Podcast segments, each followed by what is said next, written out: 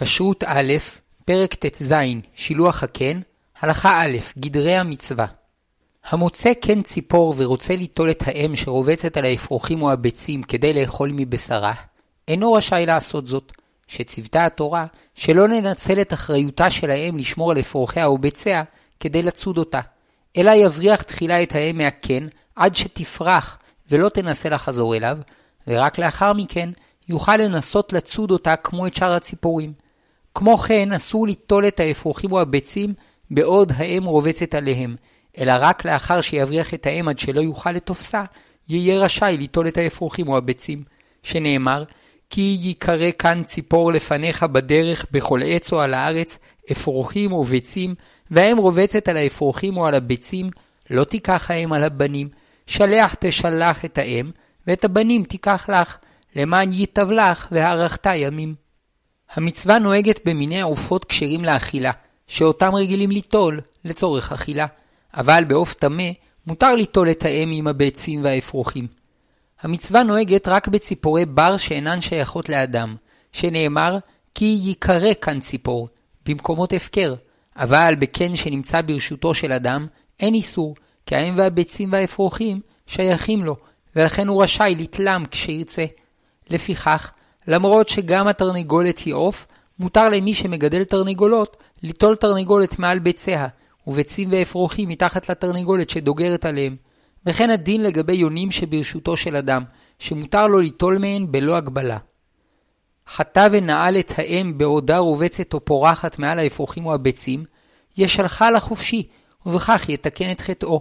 אבל אם שחט אותה, למרות שבשרה מותר באכילה, יתחייב במלקות, הואיל וכבר אינו יכול לתקן את חטאו, וכן אם מתה מעצמה, כיוון שכבר אינו יכול לשלחה ולתקן את חטאו, התחייב במלקות. כשרות א', פרק ט"ז, שילוח הקן, הלכה ב', טעמי המצווה. אחד התחומים החביבים והעמוקים בלימוד התורה הוא טעמי המצוות. חשיבותו כפולה, מצד ערכו הלימודי, ומצד שהבנתו יוצרת הזדהות עם המצווה ורצון לקיימה. אמנם חובה להדגיש שאין בכוחנו להבין את הסיבה המוחלטת לקביעת המצווה, מפני שהשכל האנושי מוגבל, ואינו מסוגל להבין את מחשבות הבורא ואת עומק כוונת התורה. ולכן הטעמים הם הבנות שאנו מבינים במצווה, אבל איננו טוענים שהם הסיבה היחידה למצווה, ולכן גם איננו מסיקים על פיהם מסקנות הלכתיות. יתר על כן, מצד מסוים, עדיף לקיים את המצוות מפני שהקדוש ברוך הוא ציווה אותנו לקיימן, ולא מפני שאנו מבינים את טעמיהן, כי כך היא מעלתו של המאמין השלם שהוא מקיים את מצוות בוראו למרות שאינו מבין את טעמו. וזה שבחם הגדול של ישראל, שאמרו נעשה ונשמע.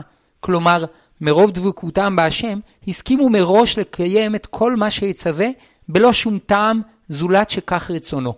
לאחר הבנה זאת, אנו רשאים להעמיק בתורה ובטעמי המצוות, ולהוסיף משמעות ושמחה בעת קיומן. שלושה טעמים עיקריים נזכרו למצוות שילוח הקן. האחד, לנטוע בלבנו כבוד לערך שימור החי, שכן היסוד החשוב ביותר לקיום מיני החי הוא יכולתם לגדל את הדור הבא, ולשם כך נבראה הציפור עם תכונה של טיפול מסור בביציה ובגוזליה. האיסור ליטול את האם ולפגוע ביכולתה להמשיך להעמיד צאצאים, דומה לאיסור לעקור עץ פרי, הואיל וממנו צומחים פירות רבים.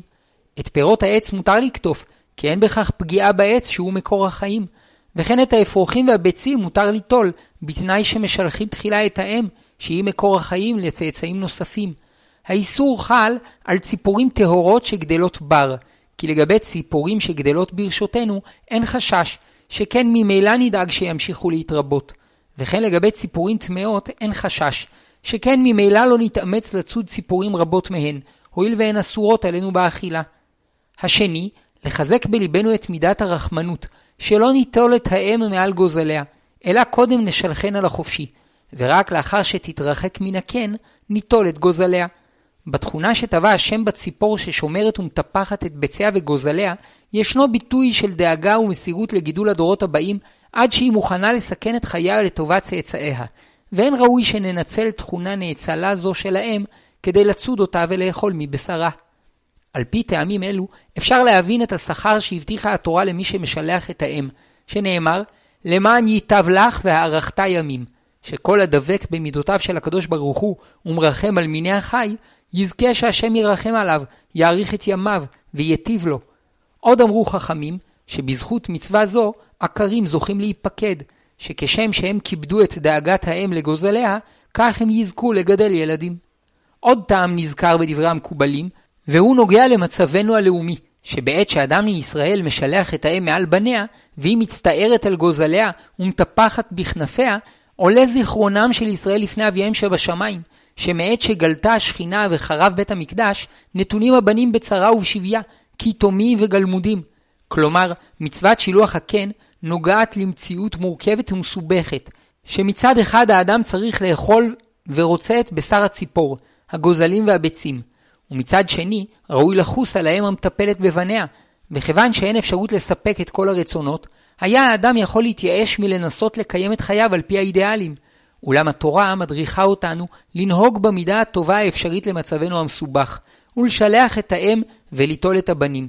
וכיוון שאפילו בתוך המציאות המסובכת של העולם הזה והגלות, בני ישראל משתדלים לנתב את דרכם על פי ערכי התורה והמוסר, מתעוררים עליהם רחמים לגאול אותם מייסורי הגלות וסיבוכיה אל ארץ ישראל ובניין המקדש, כדי שיוכלו להגשים את כל האידיאלים, וכל בריאה ובריאה תוכל לחיות באופן המושלם עבורה, והעולם כולו יתמלא נחמה ושמחה.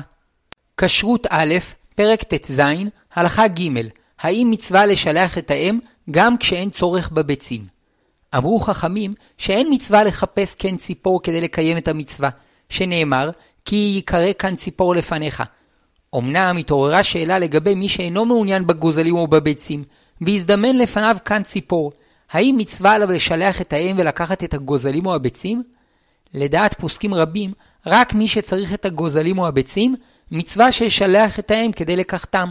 אבל אם אינו צריך להם, אין מצווה שישלח את האם ויקח את הגוזלים. וכיוון שכך, אין ראוי לעשות זאת, כדי שלא לגרום צער לבעלי חיים, ולא להשחית בחינם גוזלים וביצים.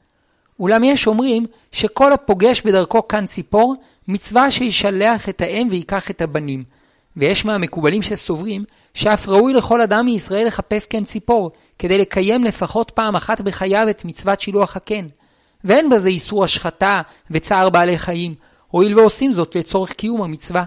למעשה, נראה שהעיקר כדעה הראשונה, ורק מי שרוצה את הגוזלים או הביצים, מצווה שישלח את האם ויקחם. אבל מי שאינו מעוניין בהם, אין לו מצווה לשלח את האם ולקחתם, וממילא אין לעשות כן, משום צער בעלי חיים ובל תשחית. ואם ירצה לקיים את המצווה כפי הדעה השנייה, מוטב שיבריח את האם מעל הקן בצעקה ובמכה קלה על הקן, ולא ייקח את הגוזלים או הביצים. שכן יש אומרים שכבר בכך שיבריח את האם מעל הקן, ויוכל על פי ההלכה לקחת את הגוזלים או הביצים, יקיים את המצווה. ובאופן זה יקיים את המצווה בלא להתנגש עם עמדת הדעה הראשונה. כשרות א', פרק ט"ז, שילוח הקן, הלכה ד', פרטי הדינים.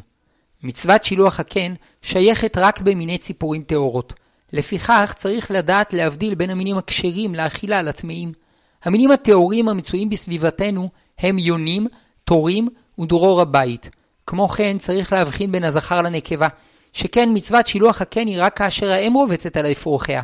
בפועל, ביונים ותורים, רוב שעות היום הזכר רובץ, והאם רובצת בערך משעה חמש לפנות ערב ועד שבע בבוקר, ואם ישלח אותה, יקיים את המצווה.